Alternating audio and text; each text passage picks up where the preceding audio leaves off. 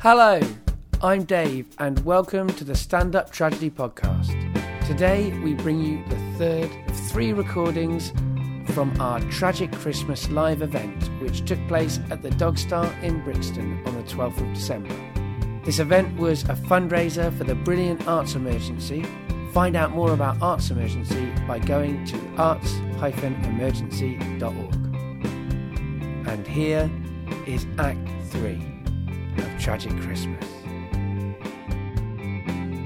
Hello, everybody.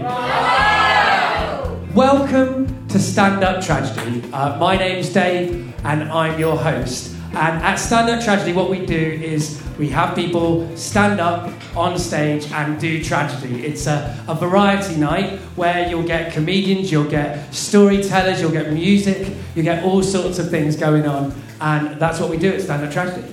To share a couple more of the more positive, or not positive, but funny, uh, maybe, uh, moments of my Christmas experiences through the years. So, uh, the first Christmas that uh, I was with my girlfriend Jen, who I mentioned earlier on, the present that my mum bought for Jen uh, that Christmas that we opened. Uh, did we open it in front of her? Thank God. The present she brought my new girlfriend, I was, what, uh, 19? Jen was 18, we were but young, young people. Uh, she bought her some chocolate body paint and a flesh coloured thong. now, leaving aside the fact that a flesh coloured thong is a problematic thing in terms of uh, race, uh, it's an inappropriate thing to buy your son's girlfriend the first, like, she didn't even know, like, it's, it's just very weird. Uh, so there you go. That's a little moment from my Christmas past. I've got loads more, but I'm gonna I'm gonna skip some of them for time. And what we're gonna do now is well, oh, before we go into that, I should say buy the fanzine. It's been made. Buy it before you leave please, it's really good. Um, and it, the money goes to Arts Emergency. Uh, and also, yeah, we're a podcast, as I said earlier on. Um, and if you want to get involved with Arts Emergency, which you really, really should do, there's two different ways you can do it. You can become, well, you, you can become a mentor. So you can uh, be a mentor for people who want to get into the arts and, and, and, and might need your services, your like advice, uh, and you should look on their website and consider signing up to become a mentor for Arts Emergency. And you can also donate. So donate tonight. Uh, there's, as I said, there are hats to, to put your donations in. So please donate and check them out. Sign up for a monthly donation, whatever, if you can afford it. Fair enough. And I, I know it's hard times for all of us, but that's the whole point of Arts Emergency is to make some times less hard for some people who want to get into the arts but can't. So, and also, I should say that the live art that was created tonight by our brilliant artist Liam is up on the bar. Check it out. Uh, yeah, there we go. My beautiful assistant Chris, with his proper proper beard, is going to show it to you there. That's the art he made tonight. Check it out; it's really good. Um, and Liam's had to go home because he's ill. Everybody's ill. Everybody's going home because they're ill because it's tragic Christmas, and that's what you do at tragic Christmas. All right, Chris, don't get too excited. All right, there we go. Back, back you go. Back you go. Keep, keep. Yeah, there we go. Right, and so now we're going to have a sing along. Yeah. Uh, I'm going to. So here we have on, on the keys, we have Kit Lovelace, who you can follow at My Life in Your Hands on Twitter. now, I was once in a review ref- described as a like assembly time with a slightly mad RE teacher. And I, I feel like I'm going to embody that uh, review now as I lead you in this song. What we're going to do is we're going to we're going to sing about how we're going to have a, a tragic Christmas. Uh, so, right, how are we going to do this? You.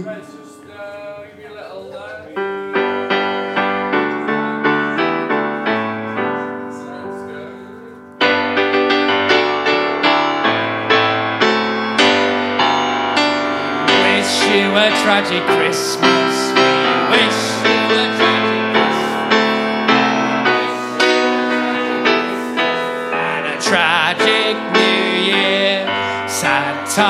things we bring to you and your king. We wish you a tragic Christmas and a tragic New Year.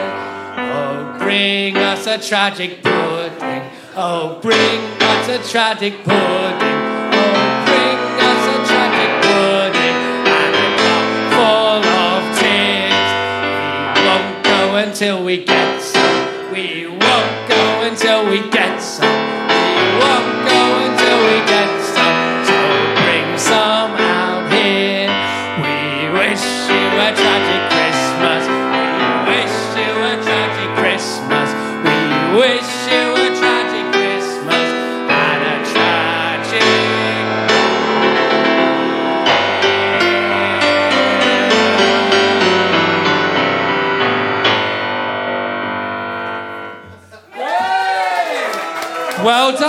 Everybody. Very good.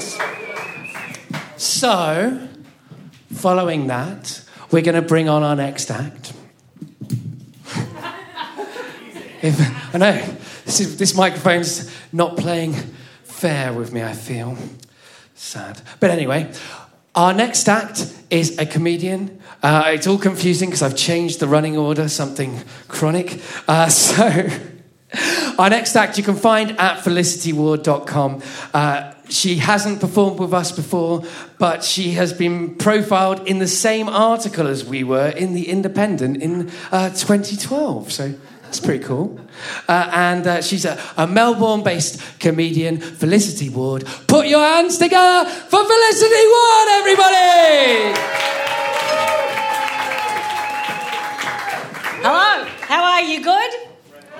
Still here? I have some tragic stories, but they're not that tragic. They won't make you cry like I've been doing up the back of the room.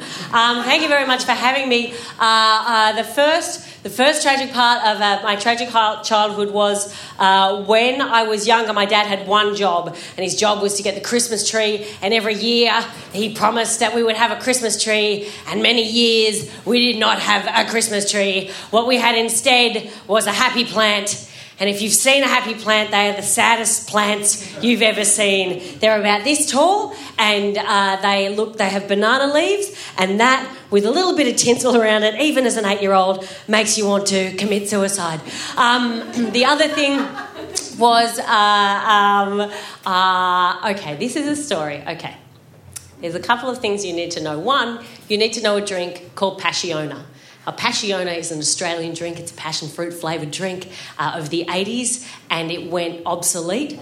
Uh, then people got excited about again, and it had a cult rebirth in Australia.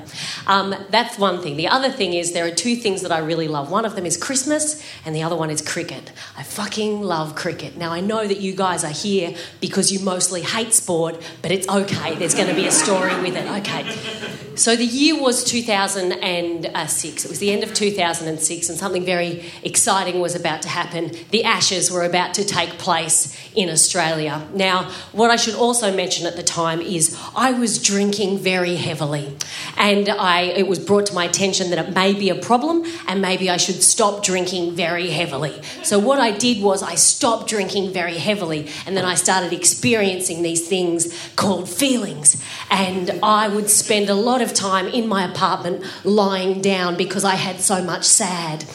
And uh, at the time, I was in a relationship which was uh, just skyrocketing uh, into uh, neglect and uh, and uh, just just averageness in every kind of way, and we were drifting apart with civility. And uh, I didn't know what the fuck I was going to do. So what I thought might cheer me up was to go to the Ashes, to go to the cricket. At the time, I was living in Sydney, and what I wanted to do was go to Melbourne, to the MCG, to the Melbourne Cricket Ground to watch this very exciting match. So what that meant was we would have to cancel Christmas uh, with my mum and my dad, my sister and I were going to go down with our respective partners. Uh, me and my partner would also be taking our best CPR to see if we could revive our struggling, drained relationship. So, what we did is we said to mum, We're not going to be going to Christmas this year. And she said, No, that's not how it works. We are going to be doing Christmas, but we're going to have it uh, three days before at my house. So, we'll get to do best of both worlds. Oh, wasn't it? So uh, my sister and I went to my mum's house, and we had a big, uh, a big hot roast dinner because my mum is English and still insists on that, despite the forty degree Christmas days that we were having at the time. And so I hadn't drunk for about three weeks, and I was fairly off my head with sanity. And so we were sitting around the dinner table, and my sister said, oh, "I never wear these on stage," and I know why because I sort of sit there doing that all the time. People like, "Oh, it's good that she's trying." Anyway. So, uh, my sister brought a bottle of aged wine to the table to the dinner, and she said to me, Would you like some? And I went, Well, of course, I'm not going to get drunk. It's expensive wine. Because that's how science works. And so I said to her, Can I, I'll just have half a glass. I'll just have half a glass. And uh, she said, Okay. So she poured it. And, uh, and because I am a refined lady, I took a little sip. And then I remembered that I loved alcohol. And so I sat there for the rest of the meal watching my family to see if they were watching me, watching this glass because there was still that much wine. And it was just me and the wine. Because what I wanted to do was grab the glass, smash the end of it, and just chug it down my throat.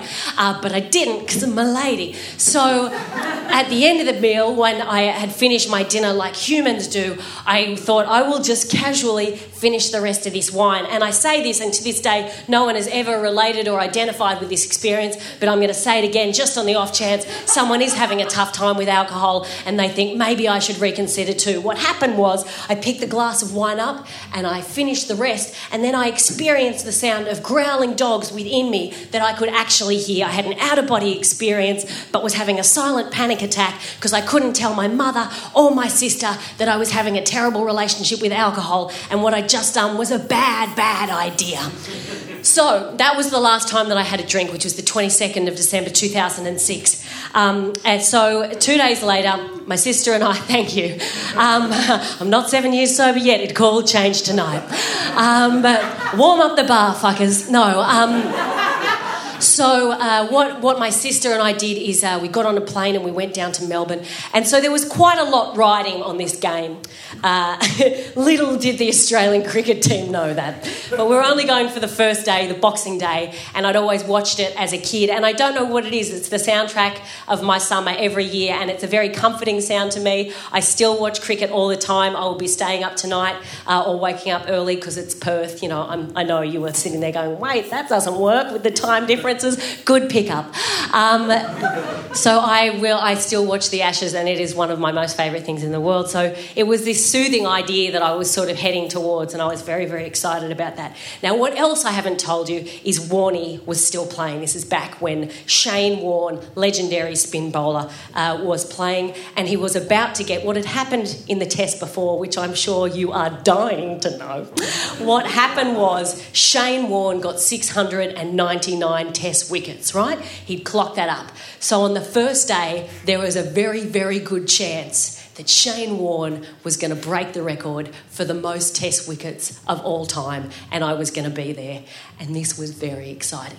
So, not only was this game possibly going to reinvigorate my relationship of seven years that had been on the incremental decline for quite some time, not only was Shane and this game a bit of a beacon of hope in my newly sober, treacherous life, but on top of that, I could be watching history being made.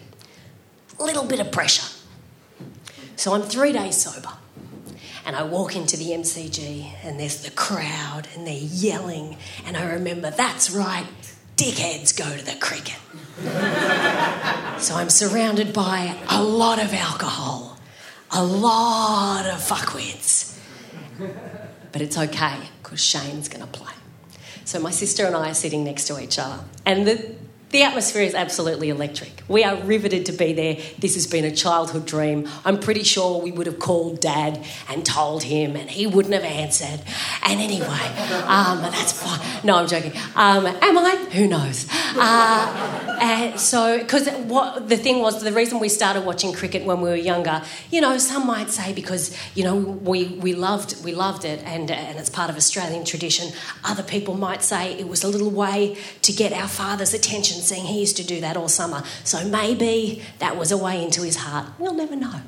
Um, so me and my sister were sitting next to each other, And uh, about, I don't know, maybe three or four overs in, Shane Warne takes to the crease. And the whole MCG is on their feet. They are screaming. We are screaming. We can't believe what we're about to witness. Now, do you, this sounds overdrawn, but for someone that loves cricket, this was a fucking moment. So we're standing up, and what happens every ball when Shane Warne takes the run up to bowl is the crowd does the roller coaster, where they go, first ball. Second ball, he runs up. Third ball, he runs up. And it was at that point I realised that's right, Test cricket takes fucking ages for anything to happen. So he bowled the over out.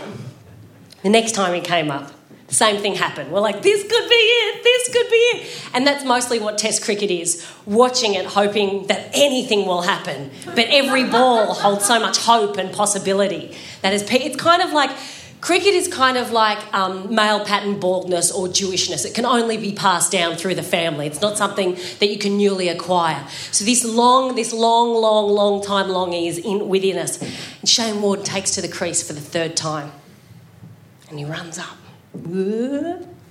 Nothing. Second ball, he runs up. Now, by the third ball, we'd sort of, we got it. We got the gist. It probably wasn't going to happen that over. So on the third ball, everyone had sat down. And we all sort of sit down and do it. Boo. Now, on the fourth ball, Shane Warne takes the run up. No one's doing the roller coaster. And my sister turns to me and she said, Would you like a cup of Passiona? And then 80,000 people stand up and cheer as Shane Warne had taken the 700th wicket, as my sister was asking me whether I would like a glass of soft drink. And I watched that momentous, historic ball on replay. the relationship broke up about six weeks later, but I still haven't had a drink. So Shane and I are on, we're on ambivalent terms, I'll say that. This is the last thing I will leave you on. Uh, my family were really into Christmas uh, in, in, that they liked the idea of it. They weren't into the sentimentality of it. I was. I was very over sentimental. And uh, I remember one night saying to my mum, going, Mum, Mum, can we all sit around the Christmas tree and sing Christmas carols? And she said, You can.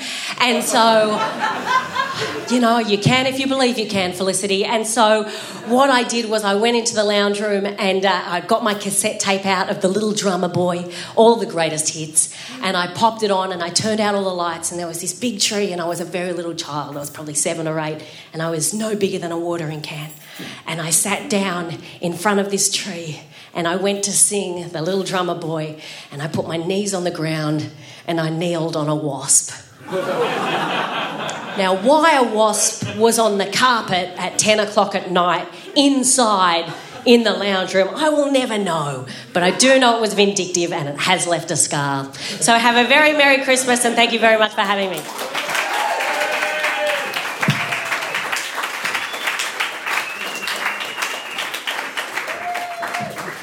So I feel a bit worried about speaking to this microphone because most of the people who've used it tonight seem to be ill. Uh, but you know, hey, why not? No, I think I, t- I think are we going to do? I think we'll do another sing along now. I think that makes sense. Because uh, we did, we're, we're running all right. We're running okay. You're all right.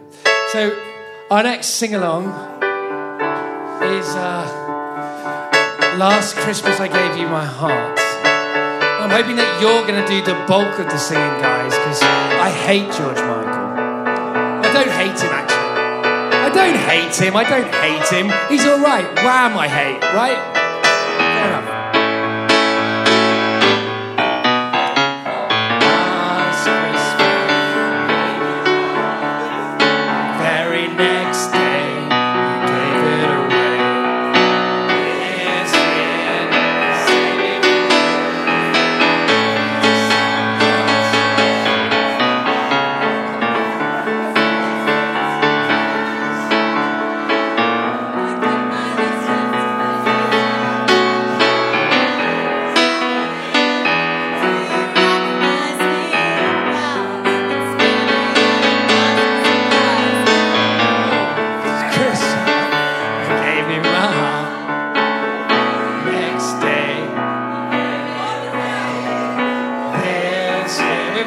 I done.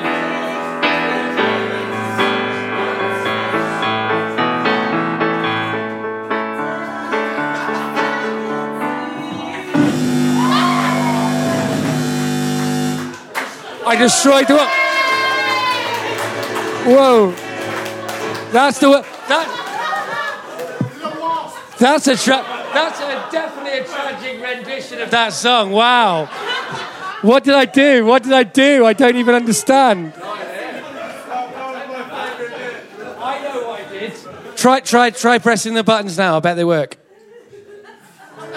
Oh, they're all right. I think I unplugged you. I think that's what I did. On my knees. I'm not that bothered. Did everyone feel that was a good ending to the song? Let's face it, the reason I wanted you guys to cover it was not so much that I don't like George Michael, although I'm not that keen. Uh, it was more like uh, I don't know any of the melody apart from the chorus. I mean, most of us felt that, yeah? Am I on my own? Oh no. Okay. Everybody else loves Christmas, though, so that's the thing. Uh, okay. How do you feel? You're all right, Kit? Yeah? You feeling all right? Sorry I destroyed you. there we go. That's a tragic Christmas moment. Bye bye, Beck. Uh, so now I'm going to introduce my next act after I've destroyed you in your like souls and your ears. Uh, this is a. Can you follow it? Can you follow it, George? Can you follow this? How, who can follow this? Uh, so our next act is the Superbard. He's come all the way from the future to be here. So, I mean, you should be impressed by that for sure. You can find him at superbard.co.uk. And he also has an excellent podcast called Superbard Under the Sea that you can subscribe to on iTunes. So you should check that out too. Uh, so put your hands together for the Superbards!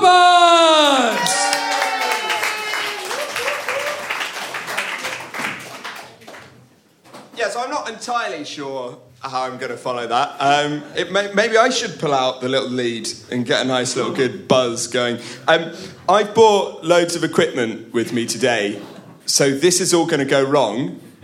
And if that produces the same hilarity, then I think we're going to win. I think we'll be okay. Um, so when, when, Dave asked me to do this uh, for Christmas, uh, he's like, you know, uh, come do a Christmas story. I was like, excellent. I've got loads of Christmas stories. He's like, yeah, it's tragic Christmas. I was like, I've already said yes. Good. I have no tragic Christmas stories. Um, I basically all my Christmas stories largely go along the lines of, and then Santa comes and everything is awesome. Uh, it's like, uh, or some, you know, sometimes they're fictional. Uh, some, sometimes they're real. Sometimes they're about me meeting Santa somewhere and he gives me a present and it's great. Uh, or yeah, sometimes I make up like some Scrooge character, uh, but then the ghosts visit him and everything is brilliant at the end. Um, so what I tried to do was leave the good bit at the end out. That's how I'm doing a tragic Christmas story. Hopefully it'll be tragic. Hopefully you'll go with me in it. Um, it'll be it'll be great. Um, but this does mean I'm I'm going to shout this. What do I shout, Lucy? Can you do it for me? Hey, new ship!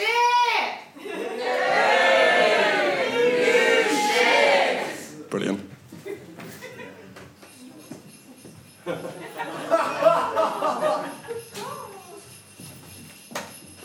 that's to let you know that it's Christmas. Got it. You, you got it? I, I was worried some of you might not. But, I am an estate agent, but I'm not a wanker.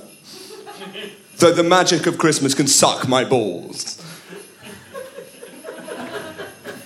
Okay, so what I've done establish a character very quickly. Uh, so, so we all know that estate agents probably are wankers. Um, but this one thinks he isn't. That's where the irony is. Good. It's a new toy. I'll be playing with it a lot. Uh, so life story. Uh, so public school, primary, secondary, geography at Oxford, Brookes. Uh, Dad wouldn't help me on the ladder, so south of the river, Clapham, hence estate agent, uh, Foxtons, Natch. Uh, well, what the fuck else was I going to do? The, the point is, it was that or recruitment. But I'm not an estate agent through choice, yeah? Now, some of you may be thinking that this is a two dimensional caricature, but I'm, I'm actually a professional storyteller, um, and there's going to be development through the. Pe- it's going to start with a little bit of a caricature, and then we're going to move on. Can you all do this with me? move on. Beautiful.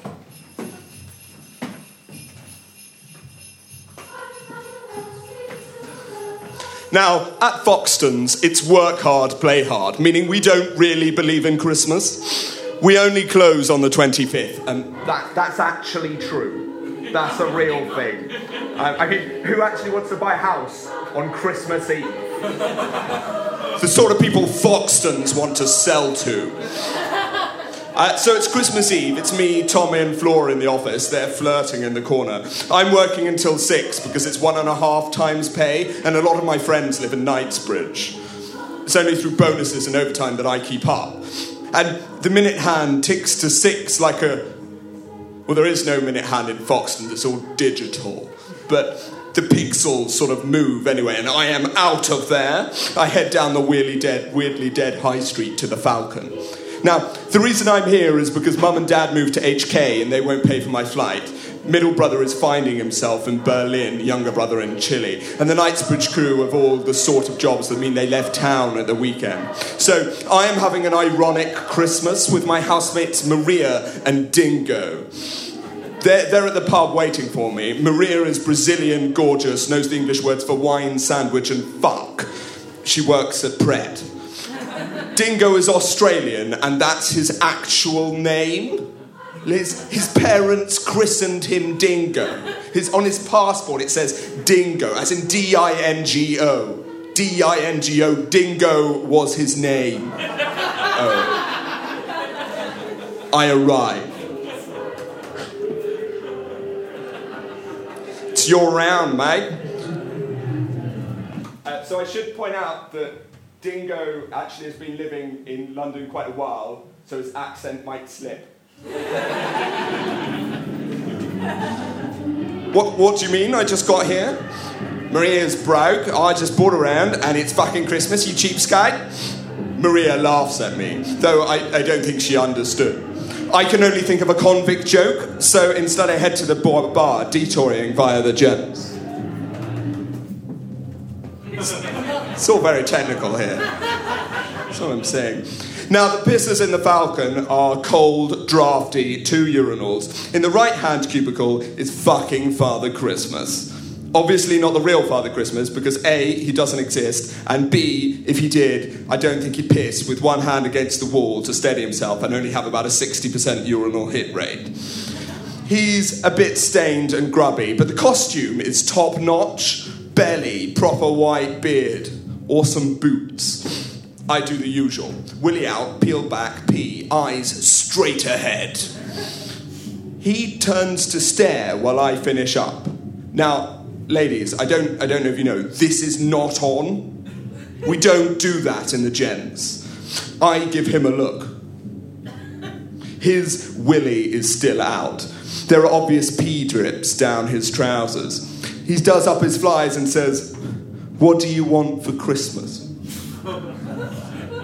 And I have one of those moments where you get taken back.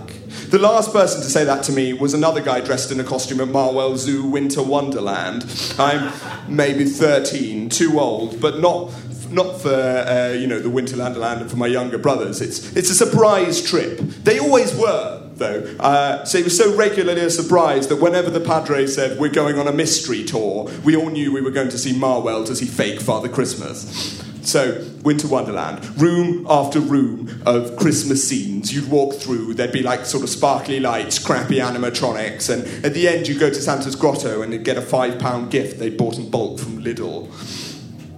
13, sat on Santa's knee, and he asked me that bloody question What do you want for Christmas? I said a PlayStation, because I was the right age, so I thought that would have been bloody obvious. But he held me by the shoulders and said, what do you really want for Christmas?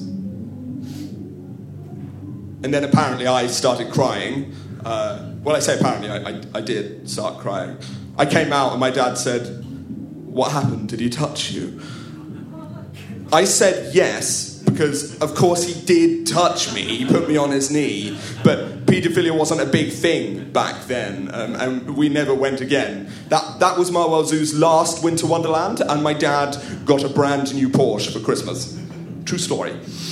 But the reason I cried was because what, what, I, what I really wanted uh, was, was a best friend. And I, I knew it wasn't going to happen. I wasn't friendless or anything. It's just, well, throughout my life, me and my friends have sort of come in threes, and the opposite side of the triangle is always stronger. The Father Christmas in front of me now in a toilet in Clapham burps like a tramp. Tramper Claus. Father Hobomus. Merry old Saint Bum. He stumbles, and I help him to where he can steady himself with the sink. He looks me dead on, wavering slightly, and says, with a twinkle in his eye, What would you really want for Christmas? First reaction to that twinkle I'm not giving you a blowjob. Just not doing it. Experimented enough at school, it's not my cup of tea. But then I took him in again. That white beard is real, and yeah, the coat might smell of piss, but it's definitely actual fur. He might not be able to stand up straight, but. And I think, well, well, maybe, even, even if it was just a best friend for an evening, like one of those guys that you hang out with, and then it's Japes, but then they have to go back to Norway. I say, um,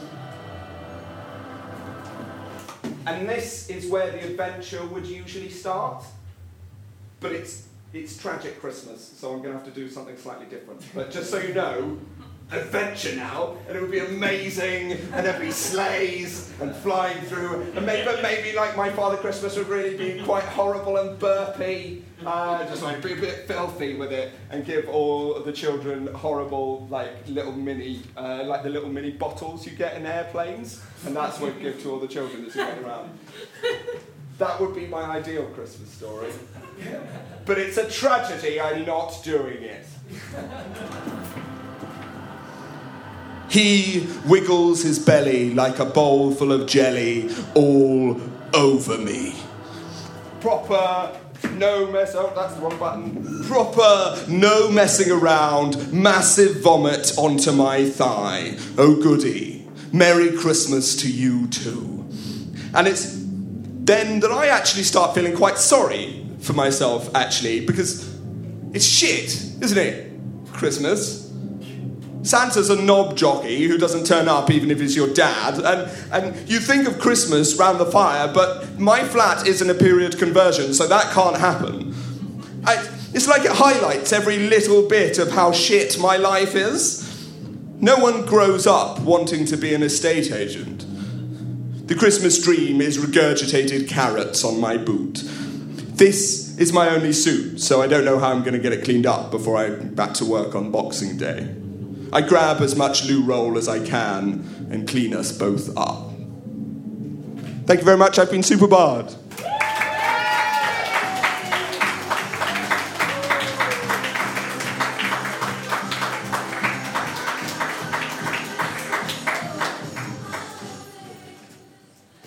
Yeah, I like booking people who are positive about things because it makes them have to ruin the things they love.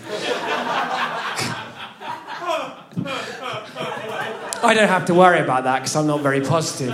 Uh, so we're going to do a sing along now, uh, and it's going to be uh, another song. Yeah, there we go. That's right. Work it. It's going to be a song much closer to my heart than George Michael. Says love. Hang on. No, no, no.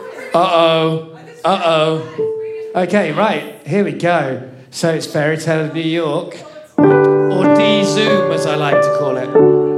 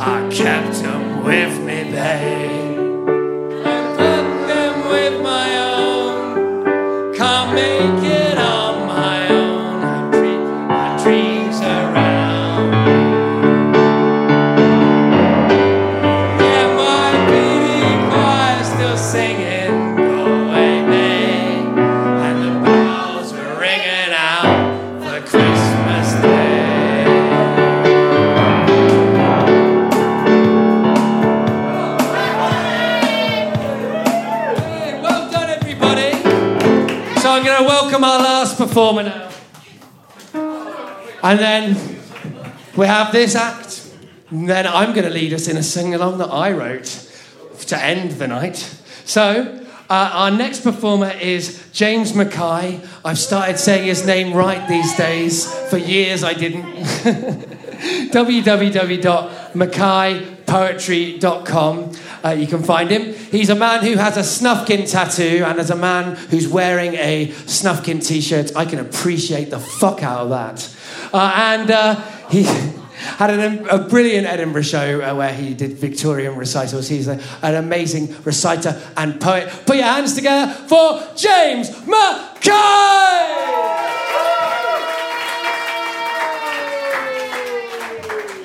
So, Christmas, it's all about the kiddies, isn't it? Uh, and so I'm going to read you a children's story. Uh, a lot of kiddies are going to be getting storybooks for Christmas on Christmas morning, and they're going to be really disappointed. Uh, but in Victorian times, they might well have had a copy, and this is a genuine book. It's a genuine story that I'm going to read you from a book published in 1882 called The Anyhow Stories. Uh, if you got this for Christmas, they'd be more than disappointed. They'd be fucking traumatized. If you tried reading this to small children nowadays, the social would be informed within a matter of seconds. I'm not going to read you the whole thing. I'm going to top and tailor. I'm going to give you the setup and give you the punchline, but you need to be comfortable. Is everyone sitting comfortably? Yes. Shall we begin? It's called The New Mother. The children were always called Blue Eyes and the Turkey. The elder one was like her dear father, who was far away at sea. For the father had the bluest of blue eyes, and so gradually his little girl came to be called after them. The younger one had once, while she was still almost a baby, cried bitterly because a turkey that lived near the cottage suddenly vanished in the middle of the winter, and to console her, she was called by its name. Now, the mother and Blue Eyes and the turkey and the baby all lived in a lonely cottage on the edge of the forest. It was a long way to the village, nearly a mile and a half, and the mother had to work hard and had not time to go often herself to see if there was a letter at the post office from the dear father. And so, very often in the afternoon, she used to send the two children. When they came back tired with the long walk, there would be the mother, and the tea would be ready. And if by any chance there was a letter from the sea, then they were happy indeed. The cottage room was so cosy, the walls were white as snow, inside as well as out. Dear children, said the mother one afternoon late in the autumn, it is very chilly for you to go to the village, but you must walk quickly, and who knows but what you may bring back a letter saying that the dear father is already on his way back to England. Don't be long, the mother said, as she always did. Go the nearest way, and don't look at any strangers you meet, and be sure you do not talk to them. No, mother, they answered, and they joyfully started on their way. The village was gayer than usual for there had been a fair the day before. It's a highbrow audience, this. Oh, I, oh, I do wish we had been here yesterday, Blue Eyes said as they went on to the post office. The postmistress was very busy and just said, No letter for you today. Then Blue Eyes and the turkey turned away to go home. They had left the village and walked some way, and then they noticed, resting against a pile of stones by the wayside, a strange, wild looking girl who seemed to be about 15 years old. She was dressed in very ragged clothes. Her hair was coal black and hung down uncombed and unfastened. She had something hidden under her shawl. On seeing them coming towards her, she carefully put it under her and sat upon it. She sat watching the children approach and did not move or stir till they were within a yard of her. Then she wiped her eyes just as if she'd been crying bitterly and looked up. The children stood still in front of her for a moment, staring. Perhaps you have lost yourself, they said gently, but the girl answered promptly, Certainly not. Why, you have just found me. Besides, she added, I live in the village. The children were surprised at this, for they had never seen her before. Then the turkey, who had an inquiring mind, put a question. What are you sitting on? she asked. On a peardrum, she answered. What is a peardrum? they asked. I am surprised at your not knowing, the girl answered. Most people in good society have one. And then she pulled it out and showed it to them. It was a curious instrument, a good deal like a guitar in shape. It had three strings, but only two pegs by which to tune them. But the strange thing about the peardrum was not the music it made, but a little square box attached to one side. Where did you get it? The children asked. I bought it, the girl answered. Didn't it cost a great deal of money? They asked. Yes, answered the girl slowly. I am very rich, she added. You don't look rich, they said. Perhaps not, the girl answered cheerfully. At this, the children gathered courage and ventured to remark, You look rather shabby. Indeed, said the girl. A little shabbiness is very respectable, she added. I really must tell them this, she continued, and the children wondered what she meant. She opened the little box by the side of the peardrum and said, just as if she were speaking to someone who could hear her, They say I look rather shabby. It's quite lucky, isn't it? Why, you are not speaking to anyone, they said. Oh dear, yes, she said. I am speaking to them both. Both? They said, wondering. Yes, I have here a little man dressed as a peasant and a little woman to match. I put them on the lid of the box, and when I play, they dance most beautifully. Oh, let us see, do let us see, the children cried. Then the village girl looked at them doubtfully. Let you see, she said. Well, I'm not sure that I can. Tell me, are you good? Yes, yes, they answered eagerly. We are very good. Then it's quite impossible, she answered. I only show them to naughty children. And the worse the children, the better the man and woman dance.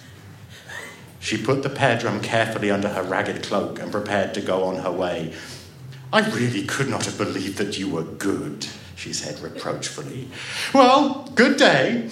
Oh, but we will be naughty, they said in despair. I'm afraid you couldn't, she answered, shaking her head. It requires a great deal of skill to be naughty well. That's true. And swiftly she walked away while the children felt their eyes filled with tears. If only we had been naughty, they said, we should have seen them dance. Suppose, said the turkey, we try to be naughty today. Perhaps she would let us see them tomorrow. But oh, said Blue Eyes, I don't know how to be naughty. The turkey thought a few minutes in silence. I think I can be naughty if I try, she said. I'll try tonight. Oh, don't be naughty without me, she cried. You know I want to see the little man and woman just as much as you do. And so, quarrelling and crying, they reached their home. When their mother saw them, she was greatly astonished and, fearing they were hurt, ran to meet them. Oh, my dear, dear children, she said, what is the matter? But they did not dare tell their mother about the village girl and the peardrum and the little man and woman, so they answered, Nothing is the matter, and cried all the more. Poor children, the mother said to herself. They are tired, and perhaps they are hungry. After tea, they will be better. And she put the kettle on to boil and set the tea things on the table. Then she went to the little cupboard and took out some bread and said, Dear little children, come and have your tea. Come, children. The mother said again, Here is nice, sweet bread for tea. Then suddenly she looked up and saw that the turkey's eyes were full of tears. Turkey, she exclaimed, my dear little turkey, what is the matter? Come to mother, my sweet. And she held out her arms, and Turkey ran swiftly into them. Oh, mother, she sobbed. Oh, dear mother, if we were very, very naughty and wouldn't be good, what then? Then, said the mother sadly, then, she said, I should have to go away and leave you and to send home a new mother with glass eyes and a wooden tail. We're going to skip a bit in the middle of this story now. If you want to hold the real thing, I, I, I have got a recording of this and be doing, which I'm going to put up. So do check the blog. It does go on a little bit, but you can you can kind of guess what happens uh, in the middle bit. But we're, we're getting to the punchline now. This is the bit that's guaranteed to traumatise people. then, after several attempts to be naughty and not being naughty enough, and it all goes on and on, then the children went home and were oh so very very naughty that the dear mother's heart ached and her eyes filled with tears. And at last, she went upstairs and slowly put on her best gown and her new sunbonnet. And she dressed the baby up in its, all its Sunday clothes, and then she came down and stood before Blue Eyes and the turkey. And just as she did, the turkey threw the looking glass out the window and it fell with a loud crash upon the ground. Goodbye, my children, the mother said sadly, kissing them. The new mother will be home presently. Oh, my poor children. And then, weeping bitterly, the mother took the baby in her arms and turned to leave the house. Just by the corner of the fields, she stopped and turned and waved her handkerchief, all wet with tears, to the children at the window. She made the baby kiss his hand, and in a moment, mother and baby had vanished from sight. Then the children felt their hearts ache with sorrow and they cried bitterly, and yet they could not believe that she had gone. And the broken clock struck eleven, and suddenly there was a sound, a quick, clanging, jangling sound. They rushed to the open window, and there they saw the village girl dancing along and playing as she did so. We have done all you told us, the children called. Come and see, and now show us the little man and woman. The girl did not cease her playing or her dancing, but she called out in a voice that was half speaking, half singing. You did it all badly. You threw the water on the wrong side of the fire. The clock wasn't broken enough. You did not stand the baby on its head. She was already passing the cottage. She did not stop singing, and all she said sounded like part of a terrible song. I am going to my own land, the girls sang, to the land where I was born. But our mother is gone, the children cried. Our dear mother, will she ever come back? No, sang the girl. She'll never come back. She took a boat upon the river. She is sailing to the sea. She will meet your father once again, and they will go sailing on. Then the girl, her voice getting fainter and fainter in the distance, called out once more to them Your new mother is coming. She is already on her way, but she only walks slowly, for her tail is rather long, and her spectacles are left behind, but she is coming. She is coming, coming, coming. The last word died away. It was the last one they ever heard the village girl utter. Then the children turned and looked at each other and at the little cottage home that only a week before had been so cosy and spotless. The fire was out, the clock all broken and spoilt, and there was the baby's high chair with no baby to sit in it. There was the cupboard on the wall and never a sweet loaf on its shelf, and there were the broken mugs and the bits of bread tossed about and the greasy boards which the mother had knelt down to scrub until they were white as snow. In the midst of all stood the children, looking at the wreck they had made with their poor little hands clasped in misery. I don't know what I shall do if the new mother comes, cried Blue Eyes.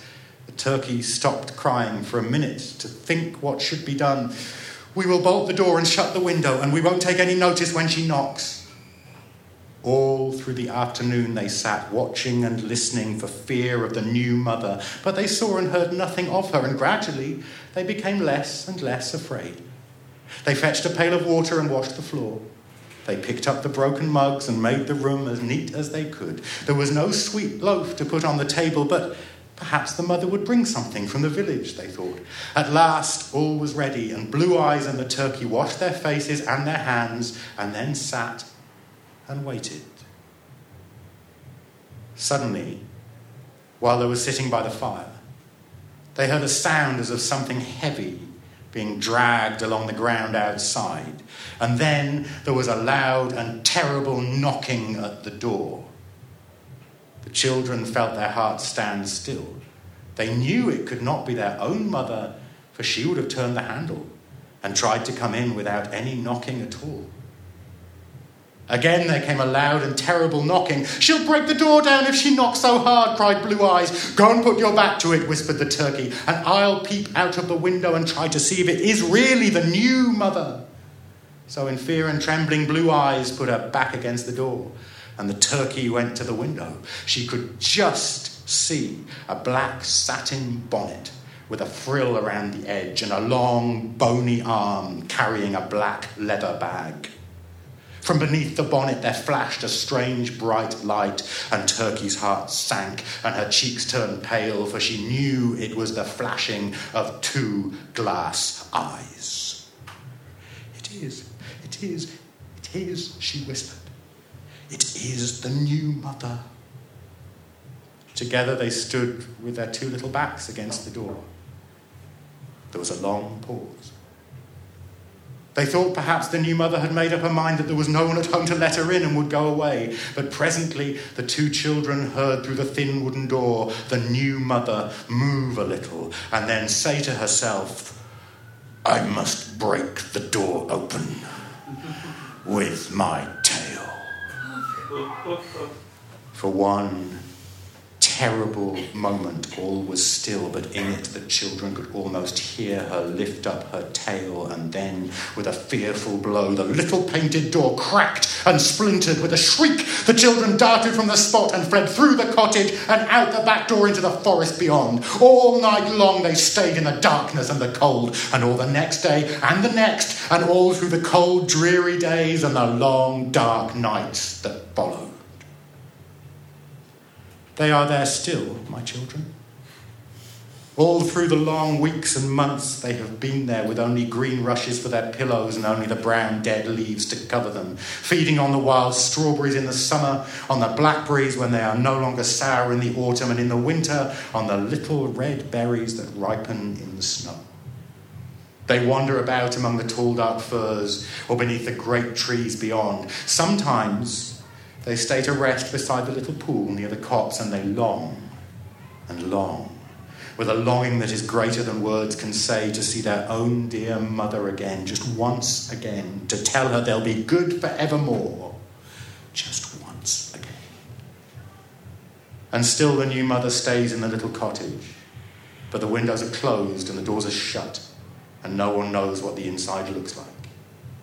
Now and then, when the darkness has fallen and the night is still, hand in hand, Blue Eyes and the turkey creep up near the home in which they were once so happy, and with beating hearts they watch and listen.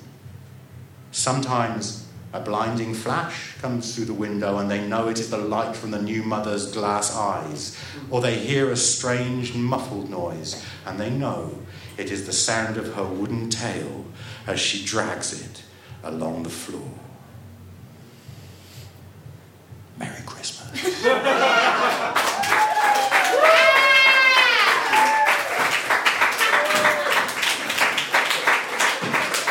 Okay. So, wow. I wouldn't leave you all on that. So we're gonna do a song. Now, the thing is about Christmas. Yeah, sure, I've had some tragic ones.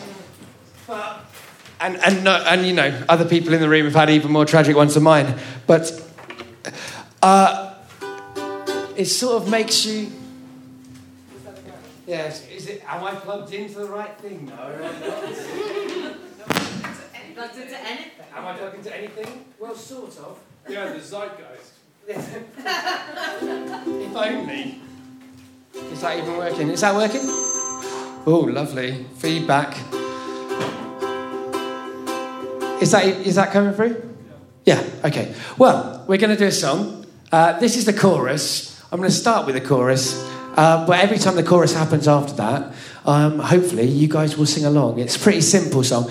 Now, the thing is, I had some tragic Christmases, but then uh, I had some children in my life, and then I wanted to write a song for them about Christmas. So this isn't a sad song, it's a happy song.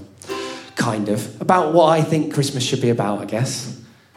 Being nice. Oh, is that actually going through? I can't hear it. It's not very loud. No, it's not even making any difference. Do you think it's the mic? Do you think it's the amp? I don't know. Fucking. I think it's the player. Yeah, thanks, Sam. So, uh, that's Sam. He wrote the tune for the podcast. Right. I'm just going to play really loudly and you're going to sing along. Why do you have to be so you have to be so nice? Because Santa Claus is coming tonight. He's the one who makes everything alright. Okay, so I can't play a ukulele in a diagonal position. So, what I'm going to do is. Oh, wow! Is this going to. Is it. Can people hear that? This really is a tragic end. Okay. All right. Okay. So we're going to go into the se- into the first verse with uh, hope in our hearts. All of the leaves on the trees are covered in ice, and the street lights bathe the snow in their light. The ice makes him faster as he flies through the night. Yeah, he sees all the chimneys by their street lights. Why do you have to all together now? Be so nice. Yeah, why do you have to be so nice? Because Santa Claus is coming tonight. He's the one who makes everything alright.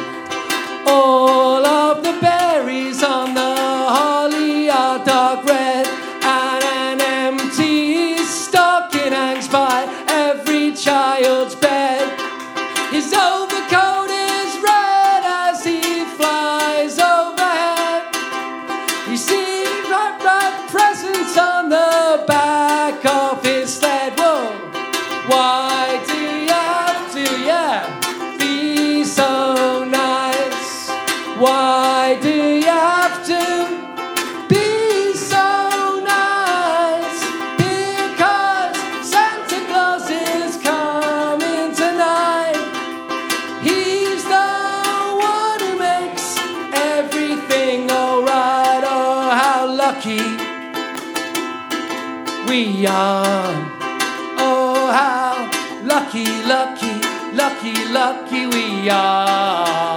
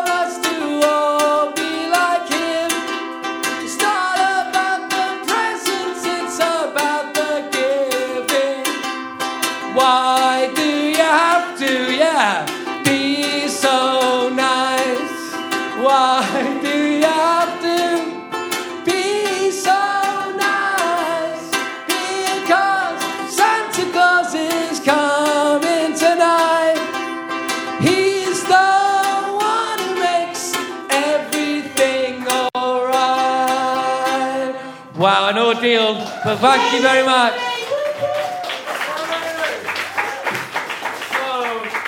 Oh, if you can start the outro music, that would be good. So,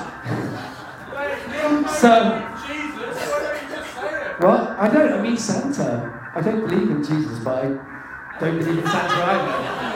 I don't know. Anyway, buy uh, the fanzine. Donate to Arts Emergency as you leave. Please do. Uh, you can find us at standuptragedy.co.uk. We've overrun today, but that's Christmas, isn't it? You start the you start the cooking in the morning and you end up eating in the evening. So uh, here we go. We're on Facebook. We've got a podcast. The next night is on the 17th of January in the Hackney Attic. Tragic beginnings. It's time to go because the tragedy is over.